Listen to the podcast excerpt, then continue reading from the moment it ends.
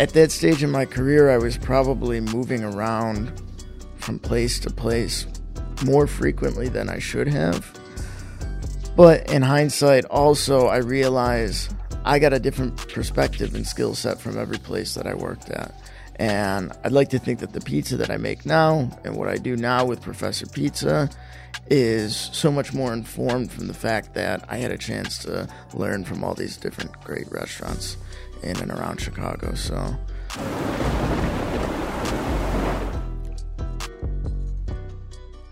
cool. So we're live, another episode of Adversity Kings. We have special guest today, Tony, last name? Scardino. That's got to be like 1,000% Italian.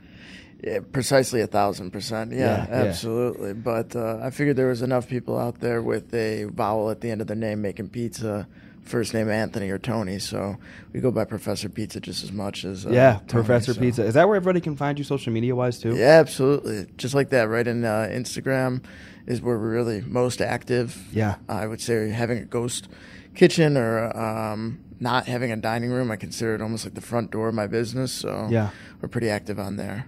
That's dope. Yeah. So my best friend growing up was Italian. Okay. Pizza shop. They still got it today. It's Joio's. And the dad that ran the shop, his name's Tony. Yeah. Anthony Joio.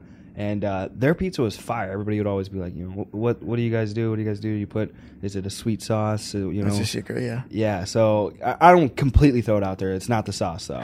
You know what I mean? Yeah. I worked for them for a while, and sure. It's absolutely fire. It's a different style. I wouldn't consider it like a deep dish or even like a completely like a thin crust, but I mean, it's fire. And it's so different, like working in like, especially working for an Italian like dude that's older. That was like... It's a particular breed of people. Yeah, bro. It was one of the most humbling, but simultaneously, with it sometimes being humiliating, like at the same time I knew how much the dude cared about me. Yeah. You know what I mean? Because he treated me like... I was best friends with his son. I mean, we still talk... We're like this today. A lot of tough love in that world. It's like only tough love.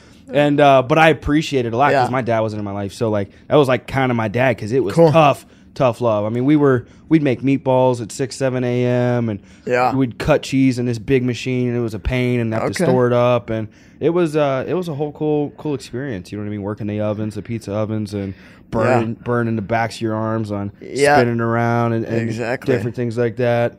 But so what about your story and how, like how'd you come up? Let's start from even the very beginning, like growing up. Yeah, growing up, grew up in the northwest suburbs in a community called Hawthorne Woods. Went to Stevenson High School. Grew up in a family that was always, you know, I would say, you know, people say, oh, I'm Italian or I'm Italian-American. I would say, to be fair, we're American-Italian. I think we do a lot of things that are on par with a lot of Italian upbringings, but at the same time, like, I had a pretty American upbringing as well, and I don't like to hide from that reality. But with that said, food was very central to the household. We grew up in a home that was often used for celebrations, holidays. Were the Sunday dinners at your house growing up or your grandma's house? That's why I make the distinction, because it's like you get into some Italian-American households and or even certainly Italian households in Italy where that's like clockwork. You don't miss a Sunday. And we had stuff like that, but it wasn't like every week you're going to see your extended family. Okay. You know, and I kind of wish we did have that, but, you know, people live busy lives, and it's not like the old world where everybody lives, you know, on the same block in the same neighborhood, you know. So it was always a treat whenever I could see the extended family. But, yeah, there was a saying, so... had a upbringing that was very food-centric. Not only was it central to all of the entertaining, but when I was super young, my dad was working two jobs as he was making his way into commercial real estate. He still was catering. They had a catering operation at the time called Strawberry Catering. Their thought was, who doesn't like strawberries? Yeah. You know? And prior to even me being born... they had a variety of different restaurants at the same time on the same block in Round Lake, Illinois. So restaurants and food and hospitality have, you know, always been in the blood, like it or not. And so eventually I started gravitating to that. But growing up, I didn't think I'd be in food. Yeah.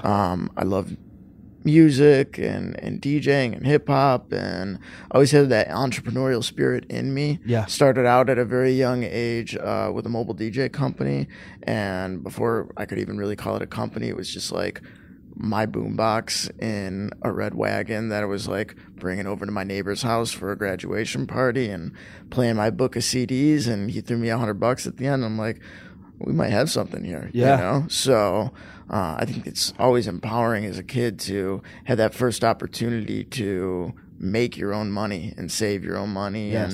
and kind of build something on your own, or at least I found that to be the case with me. So started in that realm, and eventually went to school for that. Not specifically DJing, but like music business in general, yeah. At Columbia downtown in the city. And like a lot of other people that go to Columbia, and I don't mean to disparage the university, but I didn't finish there, you know, and I think for me it was for the better, because I came to realize, okay, this is more of a hobby than something that you love enough to dedicate the rest of your life to, you know, career-wise. So eventually I got out of that, and well, being young and I guess entrepreneurial and wild enough to take chances, I linked up with a friend of mine and moved to Los Angeles and tried to get into medical marijuana. It was super early on in, I don't know what you'd say, in that industry for doing that sort of thing. Like, it didn't have the restrictions and just like the professionalism that you see surrounding a lot of the dispensaries and I guess cannabis culture in general at that time. And so we weren't organized. We were certainly goofing off and getting high all the time and just eating out and spending money as quickly as we were making it, and cutting corners and sending it back home, trying to make up funds that we weren't necessarily making, yeah. in a totally crowded Los Angeles cannabis market. So eventually got caught up with the law, and it became quite obvious that I needed to find a new career path. Yeah. So I moved home, and my father, being into commercial real estate at that point, had a client out in Waukegan in the suburbs that was opening up a pizzeria and Italian restaurant. And he's like, look, I know you keep on bringing up these pizza aspirations and food aspirations, and had a chance to eat at a lot of great restaurants in LA that started to inform that passion. Here's an opportunity for you to be on an opening team of a restaurant. You know, he was telling me there were people in this business, and it's true, that they might have worked in a lot of restaurants throughout the course of their career, but never had a chance to work on an opening team. So I jumped at it and stuck there for a while, but that was just kind of my intro to bouncing around from place to place and learning what I could learn. Eventually I was like, Dad, I think I need to formalize this career a little bit with an education. I think I'm ready to go to culinary school, rather. And he said, look, you know, he just spent a bunch of money trying to get you out of a nightmare of a mess in Los Angeles. We spent a bunch of money on you going to Columbia for music business. You dropped out of there. I'm not ready to spend a bunch more money on you going to culinary school. So there's this program that I'm aware of because I had a cooler donated from a former florist shop that he was handling the real estate of. He had the cooler, the walk-in cooler, donated to this place called Inspiration Kitchens, which is a soul food restaurant in the Garfield Park neighborhood of Chicago. But the cooks of that restaurant are also the students of that free cooking program or culinary program, right?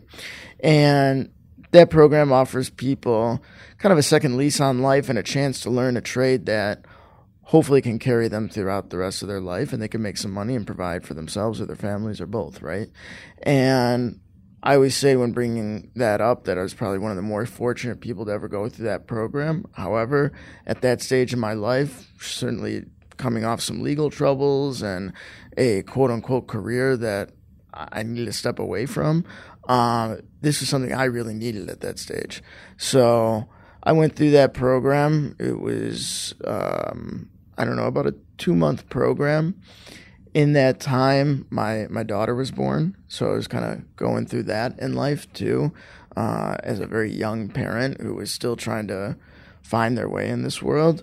But the thing that Inspiration Kitchens did for me more than anything else is it introduced me to the concept of staging, which is originally a European practice or a French practice, where I guess the full term of that is stagiaire. And that's somebody in the kitchen who's there for, in the modern sense, a shift or two for free, so that they can get a sense of what that restaurant is all about, a sense of what that kitchen's all about. And more importantly, the chef or the owners can get a sense of your compatibility, your passion, your drive, your work ethic, your speed, your aptitude, and ideally, maybe they offer you a job at the end of that stage. In Europe, this could go on, for some months. In the U.S., well, it can go on for months as well. It's also more common to see like a 1 or 2 shift stage situation, right? Before you're potentially offered a job or, a thanks but no thanks sort of scenario. And what that did for me was very simple. It gave me opportunities to start working in Chicago restaurants.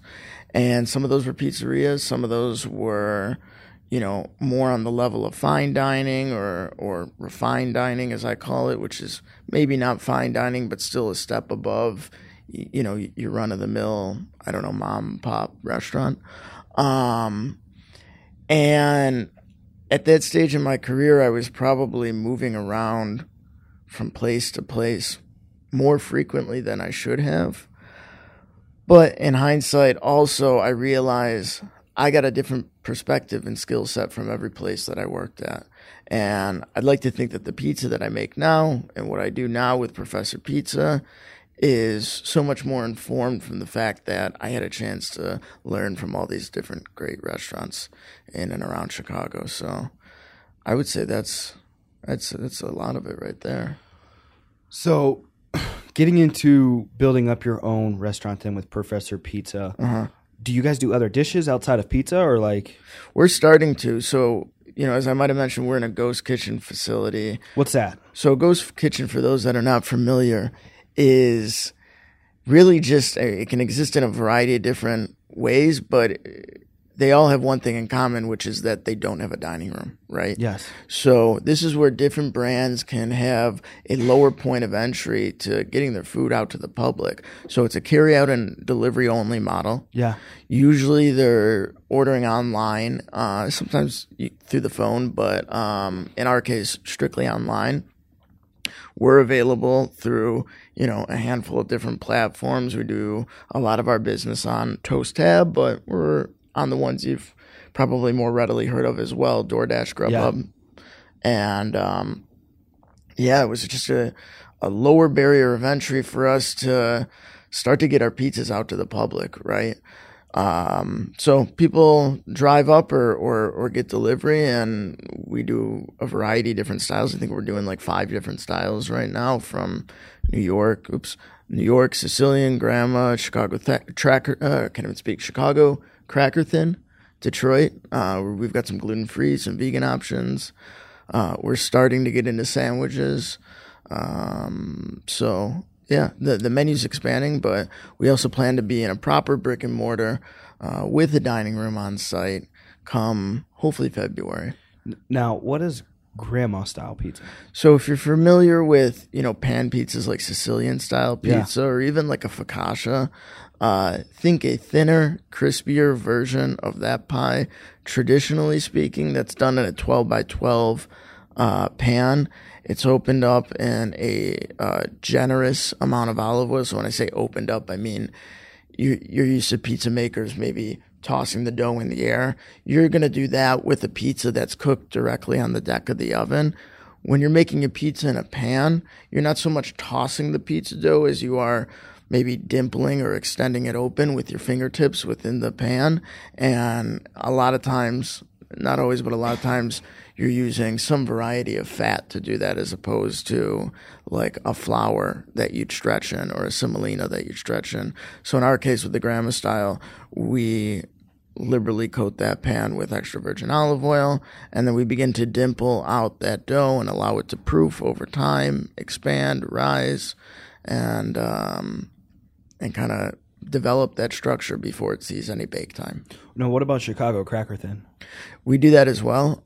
It's a totally different process, but something super thin, crispy. We have, you know, a lot of respect for the tradition of making that style of pizza, but also we're not afraid to put those traditions aside for innovation at times. I came up under 13-time world pizza champion Tony Gemignani, who's based out in San Francisco. He's like the Michael Jordan or Tiger Woods or what have you of independent pizza on a global perspective, in my opinion, and many others' opinion as well. And with his help, we've developed, you know, kind of an offshoot of Chicago cracker thin that we'd like to think fixes a lot of the downfalls of that style. And if you grew up in this area and had a lot of those pies that are cut into squares, you know, all the coveted slices are on the exterior of the pie, and the ones in the interior don't hold up to the weight or the moisture of the toppings, and those are always the soggy pieces. So, you know, without giving away too many details, so to speak, yeah, we've made alterations to where those interior pieces have consistency. Yeah, have the same sort of bake as the exterior pieces, right? So we have a lot of fun with that style for sure. Do you have different style ovens, or is it all one style of oven that the pizzas all get done in? Yeah, right now all of those are in one style oven, which is a brand called Pizza Master, and the variety of oven it is an electric deck oven. For many years in this industry, you would see gas ovens, and gas ovens are still great, and they're still going into plenty of pizzerias to this day, but there's definitely a trend for the past several years in the pizza world of going more towards electric oven for added control and specificity of temperature and distribution of temperature throughout the oven cavity, and you know, a bunch of geeky things like that go into it. Sounds like creating the right product. So yes, yeah, we use an electric oven for that, but we do a lot of mobile events as well. And when we do those, we have either Uni ovens or Gozney ovens. So you have like a pizza professor truck. So we don't have a truck right now, but in time we probably will make an investment into something like that. But we have different mobile setups depending upon what we're doing. We might set up one way if we're going to be doing a festival, VIP area. We might set up a totally different way. You know, I do a lot in the comedy world with comics and bringing them pizzas backstage, and that's going to be a totally different mobile setup as well. Yeah, that's really cool. Yeah, and that's a big end. I feel like every comedian has to love pizza. Yeah, I think there's a synergistic relationship there between just like making people genuinely happy, you know, and maybe distract them from some of those real world stressors out there, whether it's through some great food or laughs or what have you. I kind of see us all indirectly or directly a part of the hospitality industry. So absolutely. We're here to serve. Now you said when you're cooking I don't know what style of pizza, but when you throw it up in the air, you said you don't do that with some pizzas? Yeah, so like I would do that with a New York style pizza, for example. Yeah. What does it do? Which we serve. It opens up the pizza dough. You know, that's part of the stretching process. And it opens it differently than if you were to like knead on it and expand it with your fingers. Yeah, when you're dimpling it, you're looking for more of a how would I put this? Consistent rise on the exterior of the pizza and the interior of the pizza, right? You want it to all rise evenly. When you're making New York style pizza, you want it thinner on the interior of the pizza, but thicker near the exterior of the crust, or in Italian or in pizza jargon, we call this a cornicione, which is Italian for crown, right? So you want that raised crown on the exterior of a New York style pizza. So when you begin to extend that dough with your hand, you're doing so leaving a lip, and everybody has their own stylistic opinions as to how big of a lip or crust or cornicione you want to leave on it. But you're leaving some on the outside and then getting your knuckles under it, and extending it from there. Some people do it while it drags on the table so that they're not creating as much tension on the dough or the gluten network, and some people really want to exaggerate that stretch by doing it in the air. And so we do a little bit of both. Now, what's your favorite style of pizza? Man, it changes all the time. You know, I think ultimately we have a unique opportunity in being a smaller pizzeria to put things on and take things off the menu as we please. And so whenever we're working on something new, whatever style that might be, like, that's my favorite thing to make in the moment, because that's what I'm trying to perfect in that moment. So what are you working on then in this moment that you're really enjoying? Right now, you know, I'm lucky to have the support of my chef, Mike, who goes by the Peacemaker. Love to get him tagged in this as well. But, you know, for so long, I've kind of like creatively driven Professor Pizza, and I'll certainly continue to do that. But we're starting to build something that's bigger than just myself here, which, you know, I'm so proud to say that. And he's put forth kind of like the groundwork to a bread program and sandwiches. And so we're starting to do our own like semolina baguettes and seeded and unseeded and focaccias, and seeing how those can work their way into a sandwich program that does justice to our pre-existing pizza program. So we did a gig this weekend where I busted out some meatball subs, and to do that on our own, you know, handmade bread was a pretty big treat for myself as well as the guests. So it's the bread program right now that I'm really pretty excited about. Wow. Even in its intro stages. Yeah, that's really cool. Yeah. And then I want to just for the audience, what is focaccia again? Yeah, focaccia is so it's a Italian bread that is baked in a pan, and it's one of these breads that we're going to dimple out with our fingertips, and that's going to create the shape and the structure and the rise of that particular bread. These breads are topped in the way that a pizza might be topped, but usually sparser with the ingredients, and if there is cheese on it, it's probably a drier, more grated cheese than something that's going to be more melting forward, like a mozzarella or a provolone or something in that realm. So it's something that allows the bread to shine a little bit more than maybe the toppings that you'd see maybe in a Sicilian pizza or a grandma-style pizza. So it's at the intersection of pizza and bread. Yeah. Who's your? You talked on comics and trying to kind of tap into that niche and obviously making some type of compatibility with your pizza. Who's your favorite comedian? Favorite comedian of all time is probably Tom Segura. Yeah, and he's been on my hit list for some years now in terms of people that I would love to. What's that special? Is it Lone Wolf or the? Well, I know he's got Ball Hog out there. Ball Hog. I think there's like a Gray Wolf or a Gray something. One of his specials on Netflix. As big of a fan as I am, I should have more of the special titles memorized, but I know Ball Hog like on Netflix, was the last one. I don't know if I've seen their specials. They're all killer. Yeah, but, Segura's fire, though. Yeah, he's my favorite of all time. Bill Burr, Segura. Bill Burr's killer. He's coming to Chicago soon. In November at the United Center. I hope to be bringing him pizza, but whenever you're dealing with somebody of that, you know, kind of level, he's blown up. It's such a last minute thing if it happens or not. So we've been all the way to the goal line and seen it not happen, and then I've had. Did you do anything with the Rogan a couple months ago or a month? Oh, I had COVID at the time. Wow. I would have had such an easy in at Zanies. They take really good care of me over there. Shout out to Zanies, Chicago and Rosemont. And Nashville, even though I've never been to there. He kind of did a smaller club set there before he did the Chicago Theater, which is another venue I work all the time. Wow. And I would have been a shoo-in and just didn't want to get the man sick. Yeah, no, that's respectable. Even if he had his ivermectin on hand, right? The horse meds. Yeah. So talking about other states, are there other states out there outside of San Francisco, or maybe even including San Francisco, the gentleman that you named, that's the godfather of pizza?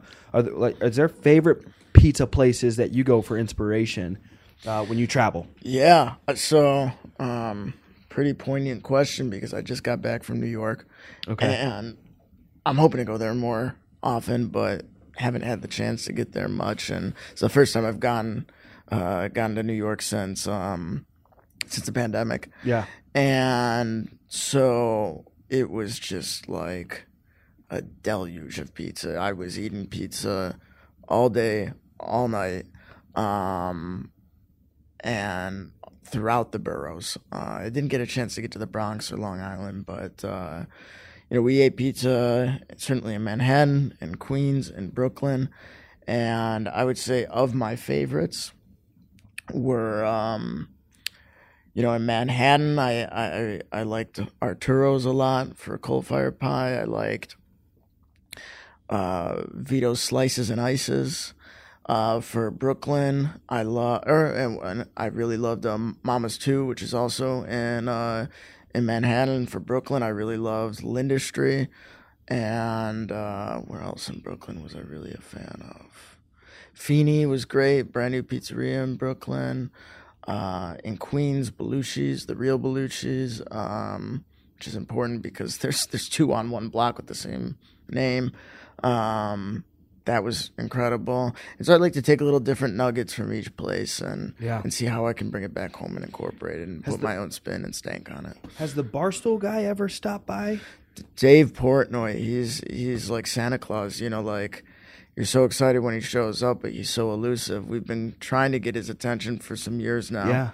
Yeah. We've had the Ghost Kitchen for maybe 8 or 9 months now, probably 9, and different iterations of Professor Pizza through pop-ups in the back of sports bars to my apartment over the pandemic, and all throughout that time I've been trying to get his attention. I've not succeeded yet, but yeah, I will. Do you have TikTok? I feel like TikTok would get you a lot of exposure. I do have TikTok, and it's something that we're kind of more so newly exploring, so it's not as mature as our Instagram page, but we're trying to be as active with TikToks and Reels as possible. It's so better than Instagram. It's so unregulated, especially for like realistic audiences, opposed to like Instagram has so many bots where it's like you don't know. It's like if it's just some. Is it really your fan? Yeah. Is it really a fan, or is it some like, you know, Asian phone room, you know, some deep place in Asia. So I mean, at the end of the day, we realize that like videos are being rewarded by the algorithm a lot more than still images. And YouTube Shorts, once you're over 1,000 subs now, they're going to start to monetize. Oh, okay. And so you'll be able to make a couple bucks. And if not, I mean, some of these guys make millions of dollars through YouTube. But it's something that's like something as catchy as pizza. People love like the, what's the ASMR or something, the sound. Yeah. You know what I mean? So when you're cooking and making all the food and everything like that, that shit would blow up. And of course, there's all these personalities right now in the food world that are strictly online based. You know, back in the day, it was the Emeralds and the, you know, Gordon Ramsays and the Bobby Flay's of the world. But now it's like Meals by Cooge and Mo Mozzarella and all these guys. And I'm hoping to take my slice of the pie, pun intended. Right? Yes. So do you have toppings you don't like? Probably,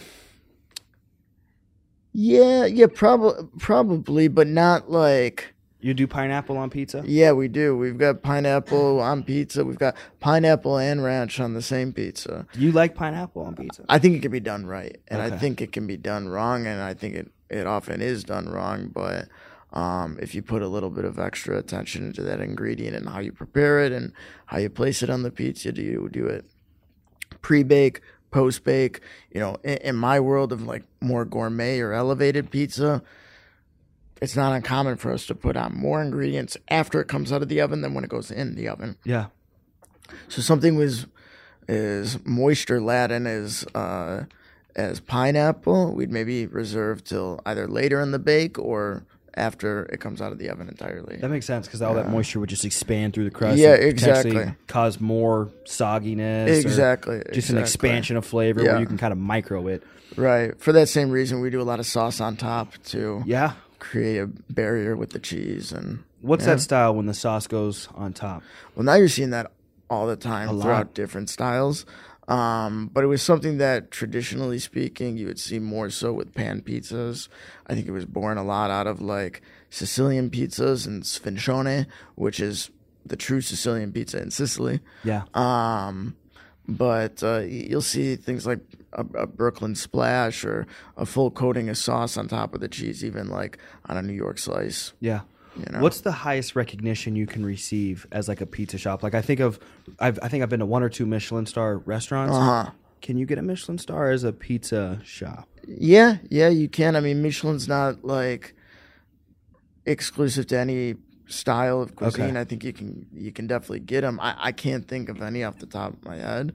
Not to say that they're not out there. Plus, Michelin has the Bib Gourmand classification as well, which is, you know, a lot more attainable than a 1, 2, or 3 star. But in our world, we have all the respect in the world for the fine dining culture. We kind of do our own thing, right? Yeah. So we have these competitions. And that has a lot to do with more so us as individual pizzaiolos or pizza makers than it does maybe so the whole pizzeria. But it is something that as a pizzeria owner, I can bring back to my pizzeria and say, hey, I do compete with the World Pizza Champions as I do. Or I have won X, Y, and Z award at the World Pizza Games or in Parma or in Atlantic City, which I have not yet. So... in our world, those competitions mean quite a bit. Just the overall appreciation from our colleagues, you know, means a lot. I think more so in communities like pizza and barbecue, you see just incredible community. Yeah, you know. We're all competing against one another, but it's a friendly competition, and we're probably more concerned on how we elevate the whole industry and the whole art form forward than we are one-upping or outselling our fellow pizzeria. So, you know, it's a lot of personal victories for us for sure. But I'll be honest with you, you know, if Dave Portnoy's been a big force in our industry the last couple of years that he's been active. Oh, my God. He makes me want to just go try pizzas and record it. Yeah, absolutely. So, you know, I wouldn't necessarily – I like the guy. I think he stands for a lot of great things and sheds a lot of great light on small businesses. I would also say he's not necessarily like the standard for – absolutely exacting pizza knowledge. You know, he's more of a casual guy in his knowledge of pizza, but what he can do for an independent business, you know, can't be ignored. It's a huge impact. So kind of like how wine has sommeliers. I don't know if I'm saying that correctly. Is that what a pizzaiola is? So a pizzaiola is a pizza maker. Okay. You know, so anybody that's making pizza on some level is a pizzaiolo. Is there terminology, or is there anybody that the pizza world uses to like a sommelier, like reference like a pizza master? It's a good question. You know, there are judges of these competitions, and these judges are people that are of this world. So they might be expert bakers, they might be pizzeria owners, they might have been former competitors themselves. So certainly there are, you know, these people that we look to for guidance and credential. But if there's a specific name for them, I don't know it. Now, have you traveled outside of the country? A little bit, but not professionally speaking yet. So, do you have any? I guess aspirations to go outside of the country and like specifically look for like what are pizzas in like some Mexican town, you know what I mean, South America and like and also that, but also just like first and foremost represent the World Pizza Champions on an international level and compete with them. Where does that take place? Does it switch up? There's competitions throughout the world, but there's a major one in Naples. There's a major one in Parma, Italy. Okay. There's major ones in Spain. Okay.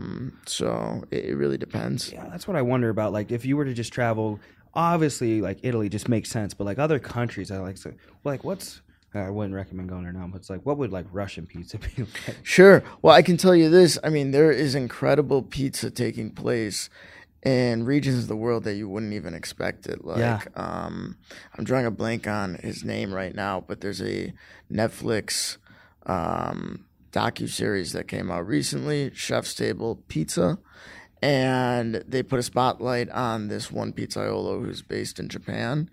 And you wouldn't expect this incredible Neapolitan pizza to be coming out of Japan. And yet, you know, the Japanese people are super dedicated towards whatever they decide to delve into. And pizza's no exception. And, you know, when we look at the acrobatic, like, dough tossing competitions that take place in Vegas every year, oftentimes it's the Korean teams that score very high. Yeah. So pizza's got a global reach. Absolutely. Yeah. I never even thought of that until we had this conversation. Yeah. So that's cool. Now, what about outside of pizza? You know, what kind of hobbies do you have outside of comedy and pizza? Movies, shows, other food? Yeah. Well, I mean, you talk about other food, like, we do a lot of pizza that shines a spotlight on cuisines other than Italian, other than pizza. You know, we do a Euro-style pizza with my uncle's tzatziki. My uncle's Greek, I should mention. Tzatziki recipe and Kronos Euro slices and all of that. So absolutely, I eat food outside of pizza and Italian. I think that all informs what we're doing, you know, with the menu, and keeps it exciting and new. And I think if I ate pizza all the time, even if it was other people's pizza, it would kind of stint what we're able to do creatively. So, I love eating other cuisines. You know, comedy is huge for me. I try and go out to as many shows as possible, whether it's, you know, big time, you know, touring, headlining acts, or even local Chicago comics that I'm lucky to call my friends in many cases, and so comedy is a huge part of my life. But yeah, I've got two kids that take up quite a bit of my time as well. One of which I'll be picking up from school after this. So yeah, being a dad's right up there at the top of the list as well. So what about? I always ask everybody, do you have a favorite movie? Do you have a favorite TV show? Do I have a favorite? I'd say TV show one quicker because it's just coming to me quicker. I'm a big Curb Your Enthusiasm fan. Love that. I don't know about favorite of all time, but I definitely watched that Dahmer series recently. Yeah. That was pretty wild. Yeah, that shit was. Movies.